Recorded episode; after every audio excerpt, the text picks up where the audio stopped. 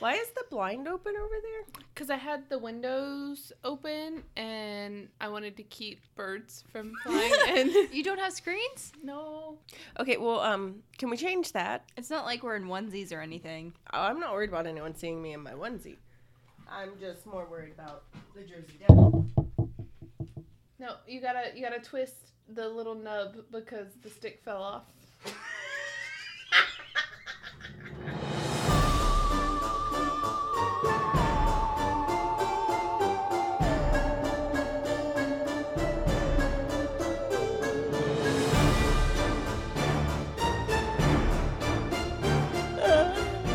okay, hello and welcome. We are the Ladies of Strange. I'm Ashley. I'm Tiffany. And I'm Rebecca. Thank you for joining us as we discuss The history, mystery, and theory. Of all things questionable, odd, and eerie. Happy December. Oh, oh, oh! Happy holidays. Merry Christmas, Hanukkah, Kwanzaamas. Chris Mahana Quansimus. Yeah, gotta cover them all. Yeah. Well, most. I know there's more out there. When does winter stol- solstice start? Uh, December 21st. There you go. That one too. Yep. Hala. Well, we'll get there. I don't even know. hey, what we that have was. an episode that comes out right before then, so Hey. happy pre solstice. Pre Yes. solstice. solstice. Precisely. Pals. Is, Chris Mahana Kwanzaa. that, is this is that my episode? That's your Yeah. episode. Uh, oh, that's a lot of pressure. Okay. Let's hype it up. I, real I quick. mean, I'm prepared. Ah. you got this. It's Let's- gonna be great. it's fine. Ladies, how are we doing this week? Who wants to kick off our poisons? Okay, my poison today at the exact moment we're talking is a uh, cookies and cream milkshake. Uh, but, but what's the word? Rebecca. No, like courte- courtesy of Rebecca. Courtesy of Rebecca. Who's what's the name of this person that's been in my house randomly, con- consistently since Oh. we started? All right, so that was what I'm drinking right now. But my poison right now is Ashley and I uh, were sitting downstairs before we recorded, and uh, we were just talking while I did not put on makeup to record, and we start hearing something in the room above my uh, bathroom, which is our studio. And Rebecca had text on the way, but uh, she hadn't shown up yet, and I didn't hear the door open. My husband's in the living room. My daughter's asleep. The cats don't make footstep sounds, and I'm terrified of ghosts. The cats don't make footsteps. sounds. and Ashley, sweet, sweet Ashley, knows I don't like to talk about ghosts. So I look back at her, and she's just like, Where are the cats? and I'm like, ah, It must be maybe Matt's up there. No, um, maybe it's Una in the room that's shut, and she's not allowed in, and shit. So then, uh, about two seconds later, we get texts from Rebecca that say, "Where is everybody? I'm here and I can't find anyone." it was, it was See, glorious. meanwhile, my poison is like they've been leaving the front door unlocked for me and like any other murderer to come and murder all of us. fair. That would be ironic and an excellent episode. Um Right? but like I come in, I get up this- bonus Patreon. well, it's like I come in and I don't hear them like, okay, they're probably in the studio. So I make my way all the way up to the studio. Meanwhile all the way up in Tiffany's penthouse suite. Meanwhile, the ruler is playing whatever the ruler does on the TV. Smite. Okay, sure. Um, I don't know what that is. I'm gonna get into the room. I'm like, okay, they're not here, and the ruler's downstairs, and he doesn't like to talk to people. And I'm already up here, and Southern hospitality says I need to greet people as I come in, and I'm stuck in this internal loop. And where the hell are they? so like, you have an awkward person upstairs, and an awkward person downstairs, and two crazy people thinking there's a ghost. Two crazy people that are nowhere to be found. There's nowhere to be that found. are ghost hunting. Yeah, it's my out with their poison. EMF readers going, Rebecca, we're busy. We're looking for a ghost. Right? We're- I'm trying to find you. Yeah, shh, we're looking for a ghost. Rebecca, there's a ghost upstairs. I'm upstairs. Watch out for the ghost. Hold on, I'm coming downstairs. The ghost went away.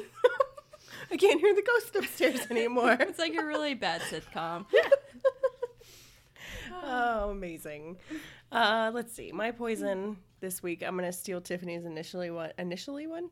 Initially. Yeah, sure. That's a word. initial one is the uh, milkshakes that are sitting in front of us because I have the best co-host slash friend ever. yeah. And uh, piggybacking a few episodes back where I said I was having some medical stuff going on and might have some medication changes and whatnots. Well, I do. So I can't drink on my current medication. So, I brought milkshakes. They brought milkshakes. And by they, she means Rebecca. Yeah, Rebecca's the Well, I best. texted you. I'm like, what flavor does Ashley want? all Because of them. I, know Tiffany. I'm like, if it comes with sprinkles, that's the one. Yes. she, she will Whereas like with appreciate. Ashley, I'm like, is it Reese's cups? Is Ashley has more of a it refined Heath? palate. Does she want like the one the cheesecake ones? Like, what does she want? Yeah, I All forgot the that was things. the thing. All of the things. For me, with the milkshake, as long as it has a vanilla base, I'm probably gonna enjoy it. I don't like any other. Like I don't like chocolate or strawberry ice cream. That's just my little two cents for I mean, it's your milkshake.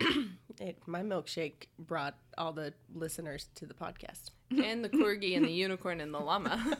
We're wearing onesies And that they're don't have pockets. No, Oh. It's a huge disappointment. Fair.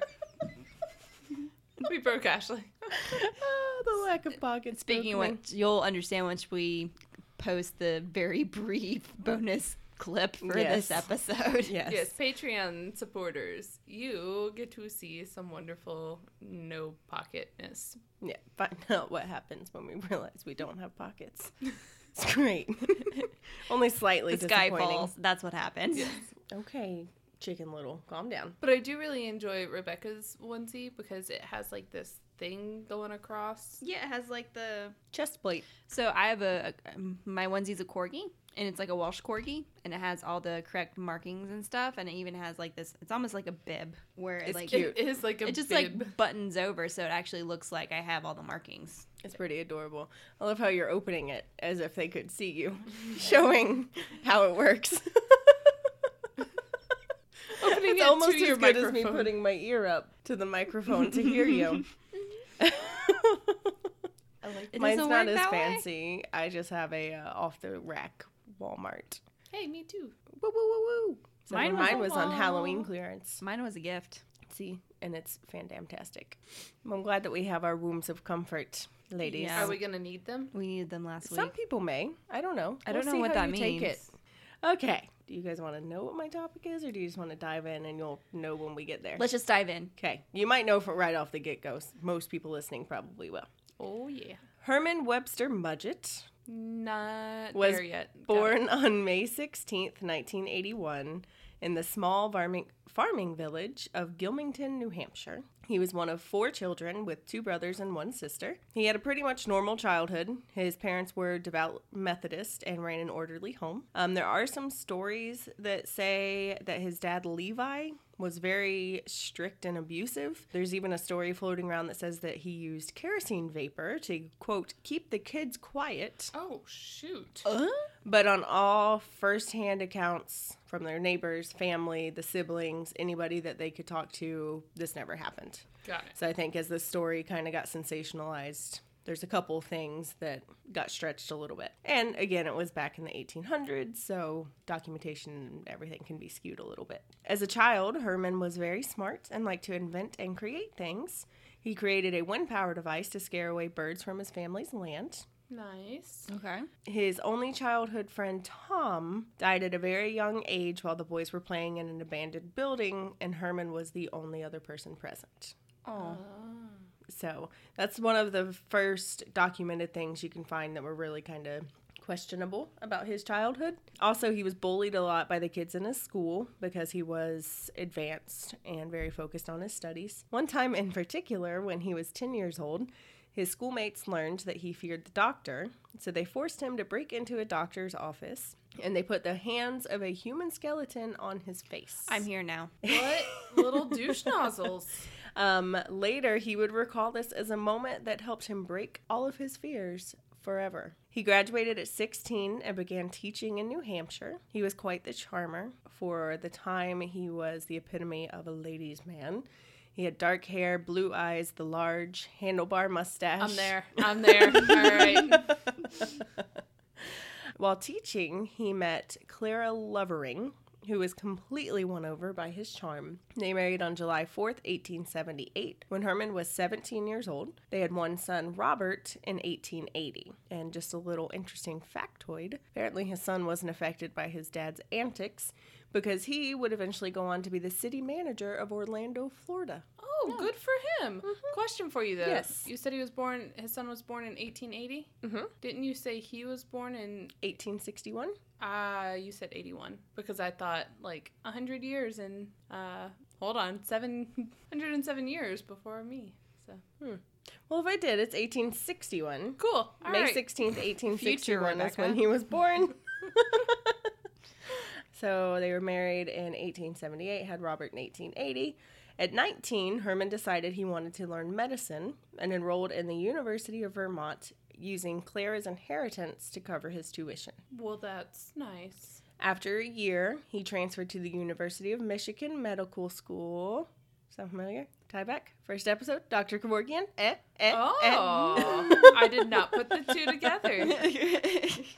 Um, and he worked in the anatomy lab. He was considered a below average student, but dove into his apprenticeship under Dr. Wright, uh, who was an expert and advocate in human dissection. After the inheritance money ran out, he had to come up with a scheme to keep money coming in. So he would create fictitional family members, take out insurance policies on them, of course, listing himself as the beneficiary. As you do. He would then steal cadavers from the university, disfigure them past the point of recognition, and set up accident scenes with them and claim it was one of the family members and take out the cash on the insurance policy. Um, There's different hobbies to have.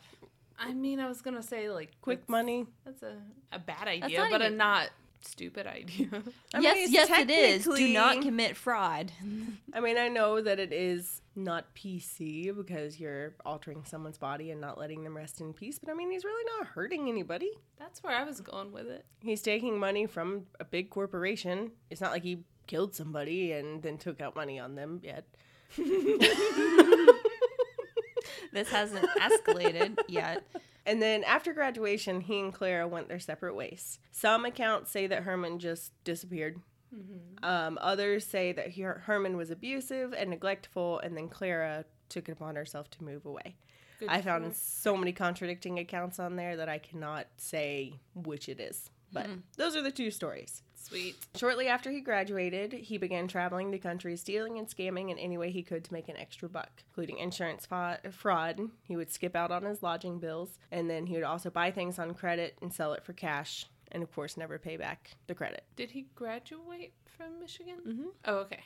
In 1884, Got it. Sorry. During his travels, he landed a job at a drugstore in Philadelphia. It seemed to be going pretty well for a while, but after a child died due to taking medication he had concocted, he disappeared. He denied any involvement, but suspiciously just skipped town after it was tied back to that pharmacy. That's not shady. No, not at all. I have a feeling this guy may be a little shady. Just a little bit. Okay. What, what gave that away?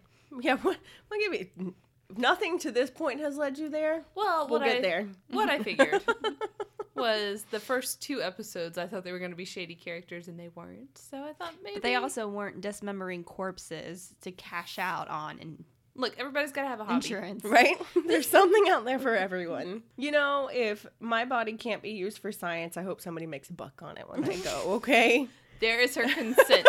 so I mean, again, I'm not going to use it. By 1886, he had planted his roots in Illinois and was now going by the name of Dr. Henry Howard Holmes, or as we better know him, H. H. Holmes. Mm-hmm.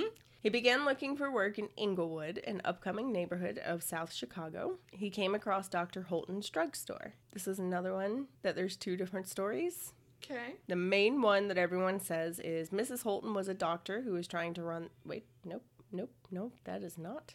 That's Where I'm not what going. it was. Oh. Mrs. Holton was an older woman who was trying to run the store. Her husband, who was a doctor, was extremely ill and was pretty much bound to his room upstairs, and she needed help running the store. Holmes used his charm to get in and his credentialing to get into the store um, and was immediately hired. After a while, he began taking over operations of the store. After Mr. Holton passed away, he offered to buy the store and let Mrs. Holton continue to live in the apartment upstairs. Um, in order to make the money to purchase the store, he would sell fixtures from the store, credit them out. And there's also been stories about him selling what he called magic healing water. What? This was a really hard one to research because it was like certain pages would have this, certain other podcasts I would listen to would have this, and there's a lot of like contradictory information. But so, I so it was like a patent medicine, basically. it was not medicinal at all. well, I mean, It was ne- just- neither were some patent medicine. yeah, was- true. It was like a, the placebo effect, basically. Like I've heard that it was like seltzer water or just water, or like this is kind of when like Gotcha, soda gotcha. fountains and jerk fountains were just starting to come up. So Tiffany? definitely. so he What do may you have think just... soda jerks were?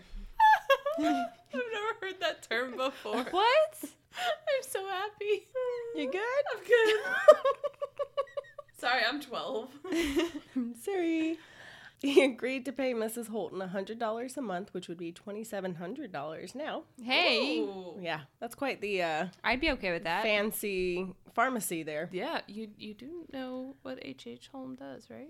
Uh, yeah, twenty seven hundred Oh, dollars okay. a month to live there. All right. Wait, No, no, no, no. She's saying that she would be happy, like, if somebody was paying Yeah, you. pa- pay me that. Oh, I thought you meant you would let him live in your place for that At this much. point, I would have. At this Okay. point, I would have let a dashing man with beautiful facial hair and blue eyes live in my undercarriage Yeah, for 20 and pay me? Yes, please. fair. I'm telling y'all, I'm going to get murdered. Ima- I'm imagining Ashley in like the Gone with the Wind hoop skirt, and there's this man that just lives in her hoop skirts Yeah. permanently. HH, you could not come out now. I have guests. Back That- under there, you. that is you. okay. Visuals, they're great. Um, he eventually stopped making the payments, and Mrs. Holton filed a lawsuit against him. Good for her. Shortly after filing, Mrs. Holton disappeared. Uh, Holmes claimed she went to visit family in California and decided since she now had nothing left in Chicago that she would stay with them. She however, he was never able to provide any forwarding information and never had any further communications from her uh, that when anyone asked. I do kind of worry about that whole forwarding information thing because um, I'm really bad about not updating my addresses when I move, and like one day I may just die, and nobody will be able to get in touch with me. Or Wait, wait, wait, wait. hold wait. on, nope. one day I may just die, and nobody Can will we be able to use get a in Ouija touch. board at that point? Yes. If you die and we need to get in touch Yes. with you. Nobody will be able to get in touch with like Matthew or anything. Or like one day people will be like, oh, did Tiffany die? There's no forwarding address. We don't know. Just Funny, pay out her husband. That's fine. Okay, maybe this will work for me. Continue. It's 2018. They will find you. It's you don't have to take, you know, an 8-day plane ride, train ride. Nope. eight day plane ride. Wow. An eight day train ride to get anywhere. The, the struggle bus has hit us all today. because we're not drinking. Holmes continued to run the store and began to develop a loyal customer base, particularly the local young women who were taken by the doctor who had taken over the dying store. One woman in particular who was taken by him was Myrta Belknap, and they were married on July 28th, 1887. Keep in mind, He's, He's moving still really married. fast. he's still married. Yeah, I was about to, ask what Clara. happened to that. He did file for divorce, stating that Clara was unfaithful, but he never followed through with it. So the filing was eventually thrown out. Alrighty. Oh, 1880s. Uh-huh.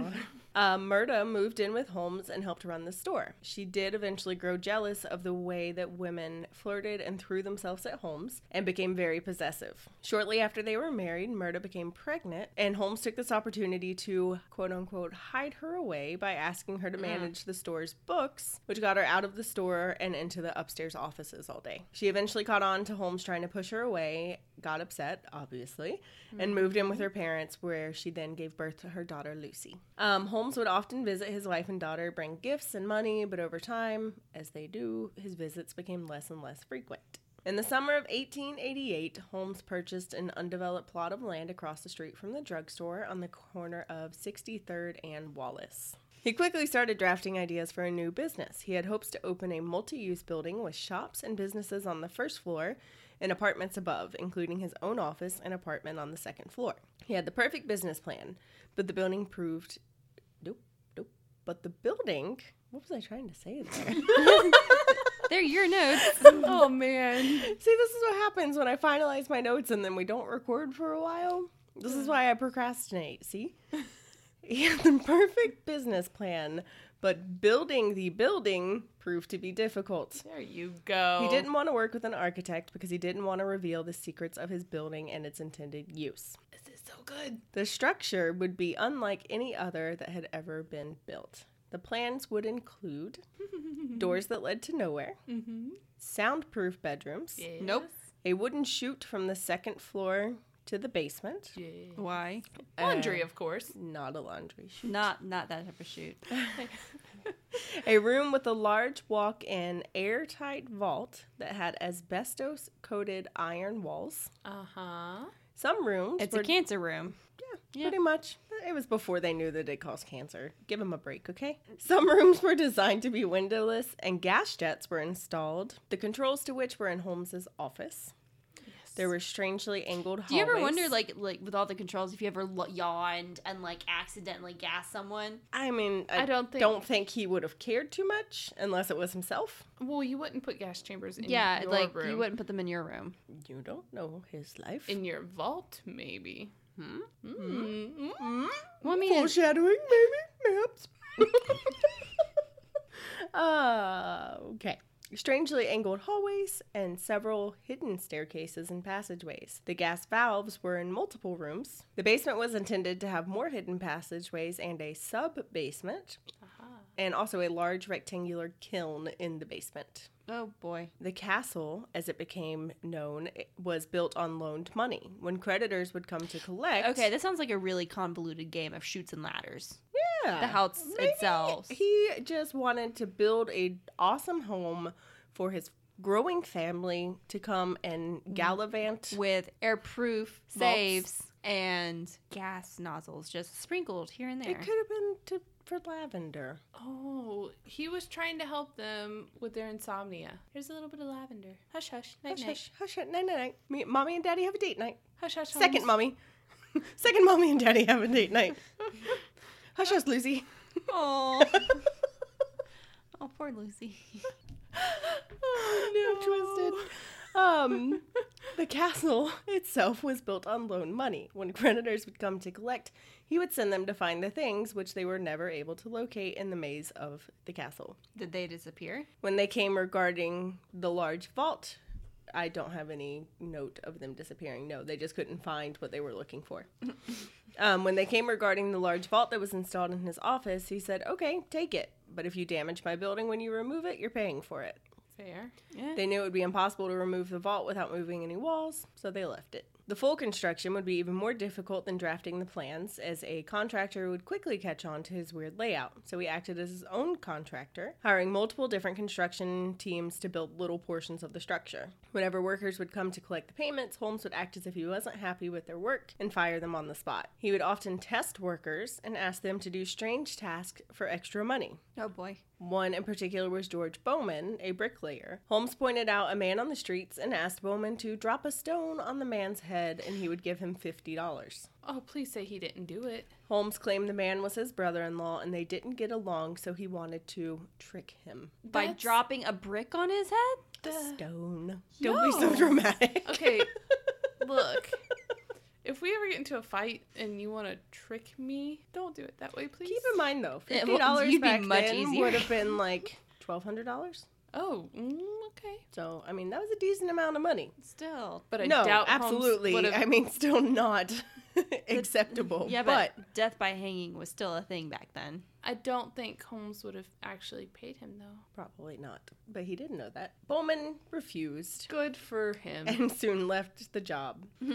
a few men would follow through with these tasks, and after a while, they became Holmes's right hand guys. There was Patrick Quinlan, who would become the caretaker of the building, and a carpenter, Benjamin Peitzel, who Holmes once posted bail for, so he obviously felt obligated to help Holmes. The building took about two years to complete, but was completed in 1890. He then sold the drugstore across the street and opened a new store in his building. Other businesses included a restaurant, a barber shop, and a jeweler. Uh, the second floor plans included about 70 apartments initially. As talk of the 1893 World's Fair continued, Holmes decided he would turn it more towards a hotel and add a third floor to cater to the crowd that would be brought in to the fair, which was conveniently located right down the road from his building.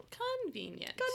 Convenient. Good Hmm. um, which kind of freaks me out because I have that's been passed down from I can't remember what great, but I have World's Fair tickets and pamphlets that have been passed down in my family from family members that were at this World's Fair. Hmm. What? So that means that they were like three blocks down from the murder castle. Ooh, that's really cool. Why did you not go stay in the hotel? I mean, you uh, are a Because you might not be here. It's fine. schematic. Scomantics. Maybe. Hmm. Okay. Um, making the changes to convert it to a hotel would allow homes to take out larger insurance policies on the building, and we all know the man loved a good insurance policy. yeah. Um, in 1891, he planned the adjustments and followed the same plan of having multiple people come in to complete small portions and refusing to pay the workers. Due to the quick change of plans and the tight timeline, he needed quick additional funding for the project. So he decided to visit his wife. Murda. Dude. Conveniently, while her rich uncle, Jonathan Belknap, was in town. This is second wife. This is second. wife. Got it. Uh, we no longer, we don't hear from Clara. Good for her. Yes. You go, m- Clara Coco. Mudget. Claire Mudgett. Um, oh no, I skipped a page. Da, da, da, da, da. Okay, so he visited his second wife, Murda, conveniently while her rich uncle Jonathan was in town. He came as if nothing had happened, bringing gifts and doting on the family like he was the perfect father and husband. Belknap knew, however, that Holmes and Murda had a rocky relationship, so he was initially very hesitant. But, as he is known to do, Holmes eventually won him over and convinced him to endorse a loan for $2,500, which he would claim to use for a new home for the family. douche. Belknap agreed, thinking it would be good for Murda and Holmes's relationship to live together again. Ye- no. You know what will fix it? Living together. yeah, that makes everything better. Kind of like having a kid. Which I, I believe may come into play later on, right? Okay, your foreshadowing can stop. I mean, Not your story. yeah, now that it's done, thanks, Tiffany. I'm just kidding. There's a lot more to this guy. I, Um. I thought that was common knowledge. Sorry. Holmes then went back to Inglewood and forged Belknap's signature on another note that he would use to complete construction of the building. He would later invite Belknap to visit the building to see what his money was being used for. Sweet. Again, Belknap was very unsure about Holmes and his offer, even though he couldn't quite pinpoint why, but he didn't want to offend his niece, so he went on the visit. Oh Holmes gave Belknap a tour of the first floor shops and then the rooms upstairs. Belknap recalls that he found the building to be gloomy and weird. fair. To complete the tour, Holmes invited Belknap to the roof of the building, but he refused, saying he couldn't take the stairs due to his age. And even though Holmes continued to press the invitation, Oh, no. Belknap ultimately refused. Holmes then invited him to spend the night. Mm-mm, mm-mm. He didn't want to stay either, but to keep things cordial, he did agree to spend the night. He was still very uneasy, and once he was shown to his room, he locked the door and planned to spend one night to appease Holmes. He later recalled believing he and Holmes were the only people in the building, which was odd in such a large space. Just trying to pass the time and get through the night, he lay awake in his bed awaiting morning. Until, in the middle of the night, he heard someone trying to open his door, Nope. and then the sound of a key slipping into the lock. Nope, nope, nope. Uh-uh. He called out, saying, Someone's in here, and the sound stops. A few minutes later, he heard someone walking down the hallway. He calls out again, asking who is there, uh, to be answered by Holmes's assistant, Patrick Quinlan. Quinlan said he wanted to come into the room, but Belknap would not let him in, and Quinlan eventually left. That was Rebecca nervously drinking her milkshake.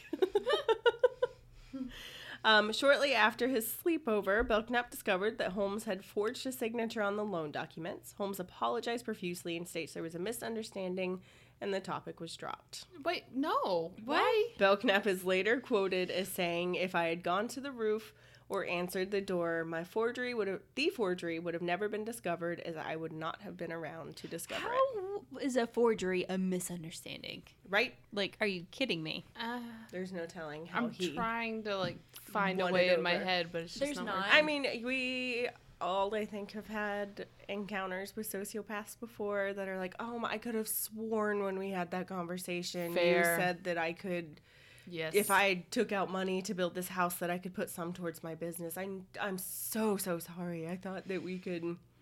Yeah. Yeah. We've all been there. Oh yeah. Holmes had many employees, with a lot of them being young, attractive girls who had moved to the city alone and usually with large amounts of money. as you do. but he was Mm. How also can I be known, one of those? You need the large amounts of money Yes. first, and a time machine Yes. if you want to go But live I with also Holmes. don't want to go live with Holmes and I love my life.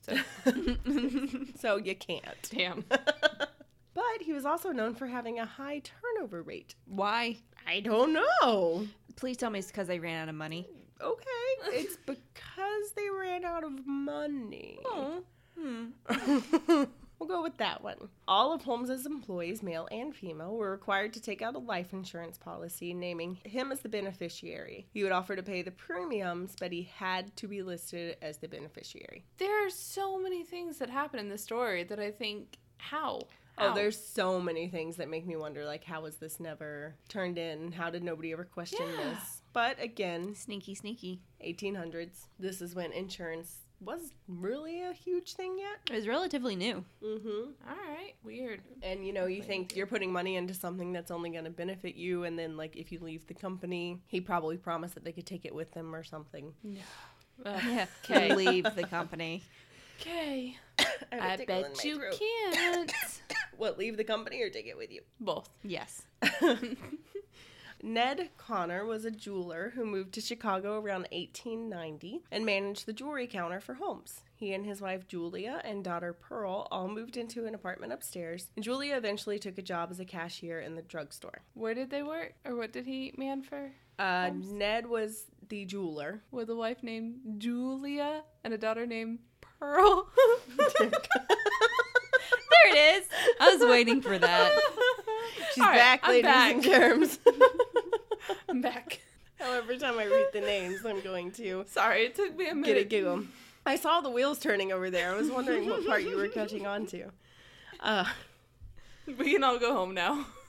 um, okay, they all moved into an apartment upstairs when Julia eventually took a job as a cashier in the drugstore. Julia was quickly taken by Holmes's charm, and her and Holmes began courting. What the Once fudge? Ned found out Ah. about the infidelity, he Both of immediately you are still married. Some of you more than once. schematics. it's not schematics. Once Ned found out about the infidelity, he immediately quit his job and left Julia and Pearl behind. Which Take what did Pearl the little with girl you. do? Left Pearl behind? right? Take That Pearl. jerk. You're gonna leave her with her home wrecking mama? And a murderer? They don't know that. yeah, but daddy senses. There's no murders yet. It's like the Spidey senses, Daddy senses. When Julia became pregnant, she asked Holmes to marry her. He agreed, but only if she would agree to an abortion. Douche. Completely taken by Holmes's charm, she obliged. Holmes said he would perform the abortion himself. No. Okay, look. If you want to do that, that's fine. That's perfectly fine. Don't do that yourself, though. He was a doctor. Eh, mm, I Yeah, know. but that's like an incredible conflict of interest. 1800s. All right. I'm, right. I'm back. I'm back. I'm back in the story. All right, we're good. You got there now? Yeah. All right, so he said he would perform the abortion himself in his abortion room. I'm sorry, he called it an abortion room. He had an abortion room. That was another This guy way. needs a hobby. he has lots of them, and that's how he makes his money. He needs different hobbies. that's one of the ways that he made his money was by performing early term Abortions. abortions. Got it. Uh, boy. He planned the procedure for Christmas Eve. However, Julia would not survive the procedure. Don't these people realize you could just cook some sage and some wine and you're good? See? That doesn't that doesn't do abortions. That's infertility. No, cooking it means you'll never get pregnant, but I don't know if it would work if you're already pregnant. it's just ab- Do you think that's what Calling- the Plan B pill is? Just sage, and Sage wine. cooked it's in just wine. sage and wine. It's a pill of sage. And they and just wine. dried it out and made it into a pill form. I would put money on that. Me too. All I'm gonna right. contact Pfizer. I was going to say tell 'em. CVS. okay. Dang it. Julia was overdosed with chloroform, and Holmes also has been found that he killed her young daughter, Pearl. Holmes told the other employees and customers that Julie had left to visit family in Ohio for a wedding. Do you wonder if the overdose was on purpose or if it was like a whoops? It, it was on purpose. Guessing it was on purpose because he had performed multiple other ones. Yeah. And I don't like this. If Now- you don't like that he killed her, I don't think you're gonna like the rest of the story. yeah, you sure you don't want to add something to that milkshake? You want some Bailey's? You have Bailey's? I don't. I'm sorry. Tiffany! I'm sorry. Tiffany! All right, there's whiskey downstairs. Okay. Well, we're going to take a break to top off our beverages. Rebecca, could you mix something up for us? Absolutely.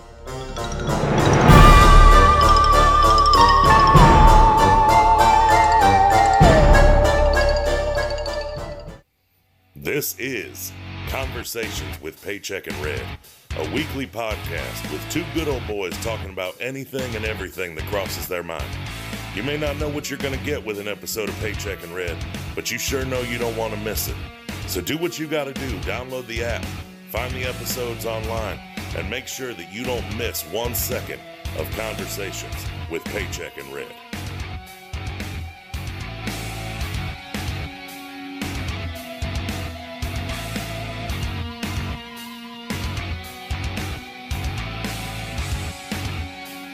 Now that we are back into our story, here comes Charles Chapel. I thought you were going to say Charlie Chapman. Charlie Chapman with his little mustache. Moustache.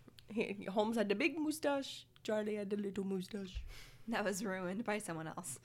Yeah. Anyway, moving on. So he paid Charles $36 to strip the flesh from a woman's body he said had passed away unexpectedly in the hotel and left no forwarding information. I'm sorry. Hold Was- up. Was Holmes her uh, life insurance or life I'm insurance? sure if they were Beneficiary? and if they were basically engaged, I'm sure that he was. I'm sorry. He just randomly paid someone to strip the flesh from the bones of someone who died in a Well- hotel.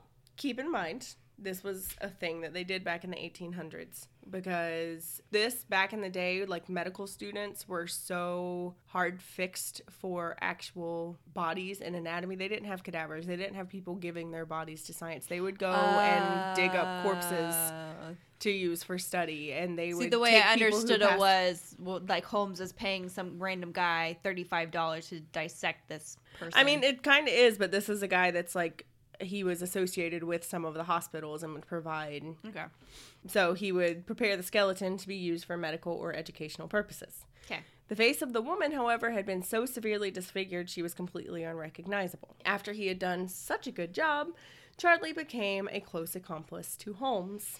As he didn't ask questions, uh, was assured with Dr. Holmes being a doctor that he would always have a need for his services. Oh, Eh. well. Two winners right there. Yeah, good guys, good guys. Yeah, sure. Okay. Um, but they were both making a buck and living on with their Hitler mustaches. Um, next in our story is a young woman named Emmeline Segrant. She began working with Holmes at the peak of the World's Fair. Holmes, of course, won her over with his attention and gifts, including a bicycle, which was the newest fad. They would ride around town, visiting other shops and stores, and also checking on the status of the World's Fair. On December 6th, ni- 1892, Emmeline visited a friend who lived in the castle to give her her Christmas gift, as Emmeline planned her return home for Christmas that year. But when she didn't arrive, her family grew suspicious. Holmes produced a wedding announcement stating after the bride had completed her education, she went on to Chicago where she met her fate. She was never heard from again. Oh. A waitress that worked in the restaurant on the first floor, a young tenant that rented an apartment on the second floor, and a female store clerk would all vanish without a trace. All of them were last seen in Holmes's castle. He then met Miney Williams, a railroad heiress from Boston whose parents had passed away when she was young. In 1893, she moved to the hotel and began working as Holmes' personal stenographer. He later proposed to her and asked her to sign over the deed to the land she had inherited in Texas to a Mr. Bond. James Bond. Wait, really? No. I don't think this this is where Mr. Bond came from. No, it's not that. I was like, was this was the fake was the pseudonym really James Bond? Well, he, no, it's just I just have Mr. Bond. I don't remember what his first name was. I Okay. don't think I saw James, or that would have piqued my interest. It was James. Uh, Yes, totally. Holmes would then sign the deed over to a Mr. Lehman. Bond, of course, being Holmes himself, and Mr. Lehman, his right hand man, Mr. Peitzel. Oh. Miney and Holmes were quickly married in a small ceremony of just the two of them and a priest, although there is no legal record of this union. I'm gonna say because you have to have a witness. Maybe not back then. You know how many times I studied that and that never even popped in my head? There's also stories uh, that say that she was blindfolded And they think that Holmes just did a s- different voice to sound like the priest. Oh. But again, I couldn't find any. She didn't try to run away screaming. Like really? No, I mean, some people are. Okay. What was that? Nope. Gullible. Yes. some people are gullible. Let's go with the gullible theory of what she was thinking about. Okay, continue. After the wedding, Holmes encouraged Miney to invite her sister Nanny to visit to celebrate the marriage. On July 4th, 1893, Nanny wrote to her aunt detailing the plans for the three of them, Holmes, Nanny, and Miney, to visit Europe. She was never seen again after that day, and it's believed that Holmes asked her to get a file from the vault in his office and then locked her in the office and gassed her. I, I almost said I love that part of the story. I don't love it, but when I originally heard this, that was the most fascinating part to me. Miney was last seen the following day, July 5th. Where was Fanny? Fanny? Miney Nanny Fanny. Their parents died before they could have a third, okay? Jeez, Got it. Tiffany, way to Sorry. bring it down. Oh my god. So insensitive. Soon, a group of creditors Holmes was attempting to swindle got together and came to Holmes demanding explanations. Holmes claimed he'd either lost the money or no longer had the items he was credited. Holmes begged them to take his castle as payment for the money's due. While the creditors were discussing the option, Holmes fled. His first stop was in Denver, where he married Georgiana York. Wait, he just up and left the Myrtle ca- murder castle? He fled the castle. And the only record they have of him between where he ends up is in Denver, where he was married to Georgiana Yolk, a school teacher he had met while still living in Chicago. After claiming insurance money on Miney Williams' late brother in Colorado, Holmes and Yolk landed in Fort Worth, where he had the inherited property from the Williams sisters. Got it. Okay, we're tying it up, ladies. Okay. There's too many marriages and murders. Yeah, it's a twisted story. Gesundheit. Thank you. Which one are you allergic to, marriage or murders? I want to hope murders. The law caught up with him, and Holmes was arrested on charges of selling mortgaged goods. While he was in jail, he struck up a conversation with a convicted outlaw named Marion Hedgepeth and explained that he had concocted a plan to make $10,000. So I don't even know how much money that would be now, like 2.7 million or 270,000. We're in 1890. Well, if $100 was $2,700, $10,000, Add a couple zeros. that's too many zeros. All right, what was our initial year? I don't remember the year, but it was $100 was 2700 Okay. And $10,000 is the number we're looking at Yeah. now? All right, hold on. It would be, oh, that's a long number with no commas. Sorry. So $298,885.78 three hundred thousand dollars, ish. ish. So he had concocted a plan to make abukus of money by taking out a policy on himself and then faking his own death. Holge promised Hedgepeth a five hundred dollar commission in exchange for the name of a lawyer who could be trusted. Once he was, I was about to say, removed from jail. Oh, five hundred dollar commission. That's still four or almost fifteen thousand dollars. Sorry. He's lost some money. All right.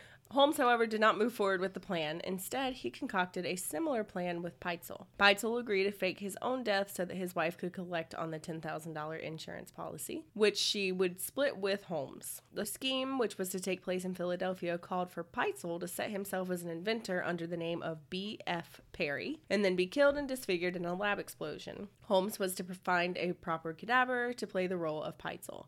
Instead, Holmes killed Peitzel Hmm. by knocking him unconscious with chloroform and setting his body on fire. Well, there you go. But that's like the only friend he's had in this story, Yeah, but besides now he like has an opportunity to Charlie make Chaplin. ten thousand dollars.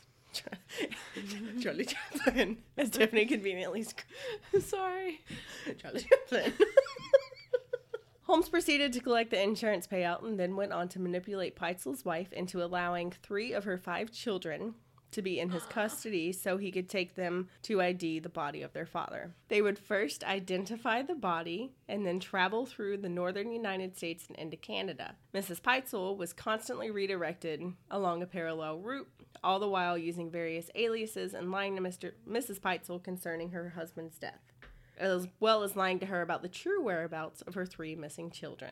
Holmes's spree finally ended when he was arrested in Boston on November 17th, 1894, after being tracked there from Philadelphia by the Pinkerton detectives.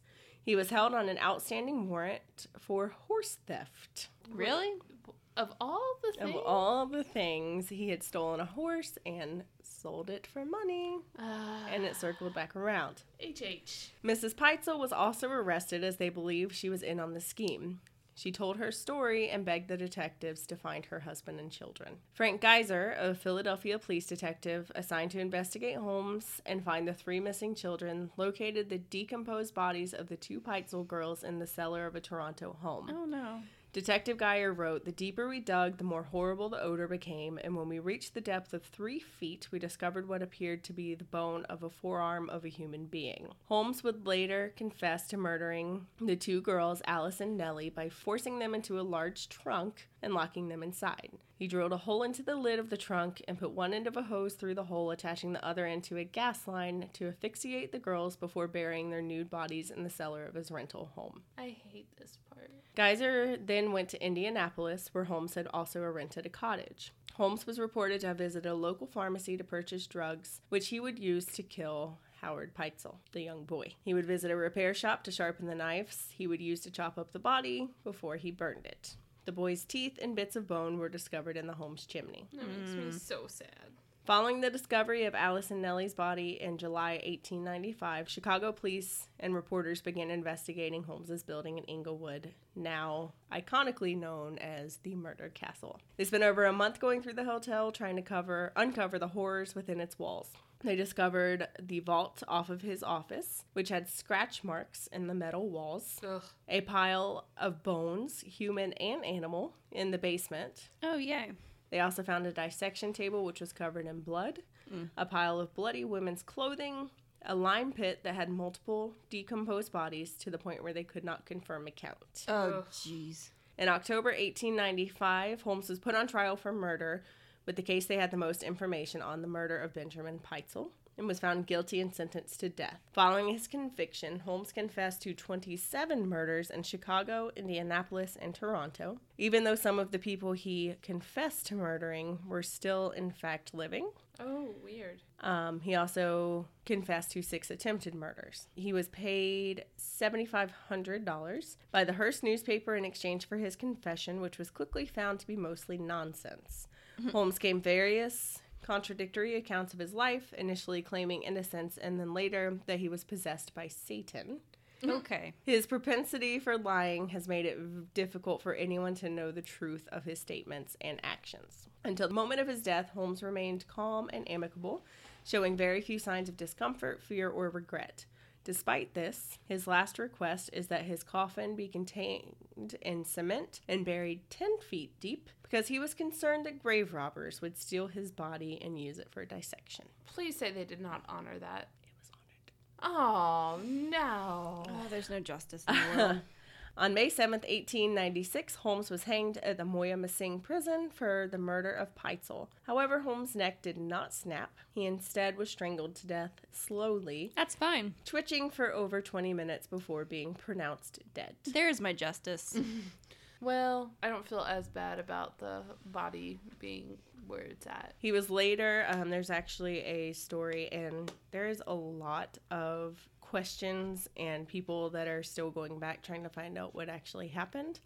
And there's actually a curse that goes along with this. So there's a lot more that goes into it, believe it or not. Uh, so if anyone wants a bonus episode, let me know. But people actually believed that he had somehow escaped death and that he was still out there, that he had faked his own death somehow, even though he was hanged in front of tons of people.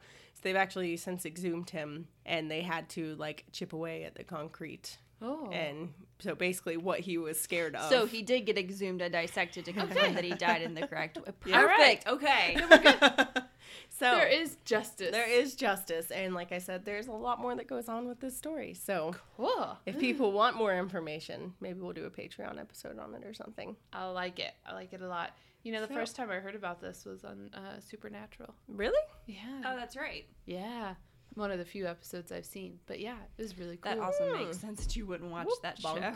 yeah, I tried watching it and I really enjoyed it and the guys are super hot. That But was about to. I yep. couldn't uh, I couldn't watch it by myself and my husband's not into it. I was so. gonna say there are three reasons Tiffany would like that episode. Well, I didn't get to I didn't get to the point where there was the third hot guy involved. It was just Sam and Dean. Well, maybe we should watch Supernatural instead of My Little Pony after we record. No. but not the Bloody Mary episode. Tiffany No, wouldn't I saw use that the one. bathroom. Oh, Okay. that one's yeah, rough. that one's real rough. Maybe I need to watch this show. Mm, You need to watch this show. I've heard it's like, and and I don't want to piss out any fandoms there. Is it like comparable ish to Doctor Who? Like how it's like different adventures, like just the It's baseline. different adventures. So each Okay. episode, there's like different adventures. So like you have the Bloody Mary episode, and they have like H.H. what- H. Holmes. H.H. Holmes. They have the myth of the woman in white on the bridge. They cover that one, but all of it sort of like feeds into one large storyline. So you get your Ah. individual stories, but it's one larger storyline. My favorite H.H. Holmes adaptation was on American Horror Story when they did Hotel. Never was seen good. it. It was Never good. seen it. I like My Little Pony. so there's that. Well, as she Please, comforts herself yeah. with her pinkie pie. Yep. Oh, that sounds inappropriate. if people aren't in the room. Uh, Um, and on that note, Rebecca goes back into her comfort zone. Rebecca's going into her onesie of comfort. it has a hood and it's safe. We're going to see if she can find some more liquor to get through the rest of the evening. Alrighty. All right, lady, ladies, ladies, and gentlemen, remember, friends, I just totally fucked up our outro. Keep that in mind. No, you you had it right. Kinda. I got there. Yeah. I said, ladies and gentlemen, friends of all ages, People. you're leaving the freak show now. and remember, everyone has something that they find odd. Let us tell you why it's not. If you have any questionable topics you'd like us to discuss, you can share them with us on any of our social medias. Links can be found on our website, theladiesestrange.com, or you can email them to us at theladiesestrange at gmail.com. Don't forget to subscribe, rate, and review. And if you think we're doing a great job and want to support the show, you can now find us on Patreon. Keep it strange, lovelies. And don't fall in love with men just because they have good facial hair. Oh. Tiffany. Ashley. What? Oh.